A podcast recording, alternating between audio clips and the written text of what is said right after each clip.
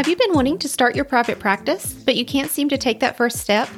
Maybe you're afraid of failure or lack confidence, or maybe the idea of running your own practice is overwhelming.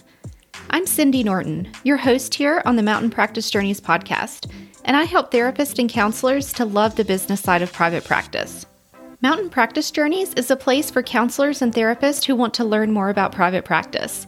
Whether you're in graduate school or at an agency job and you have the dream of starting a private practice, or you already have your practice and you want to continue learning and growing, you are definitely in the right place.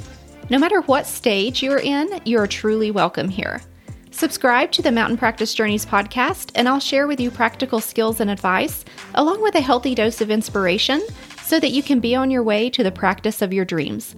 Put on your hiking boots and let's get going.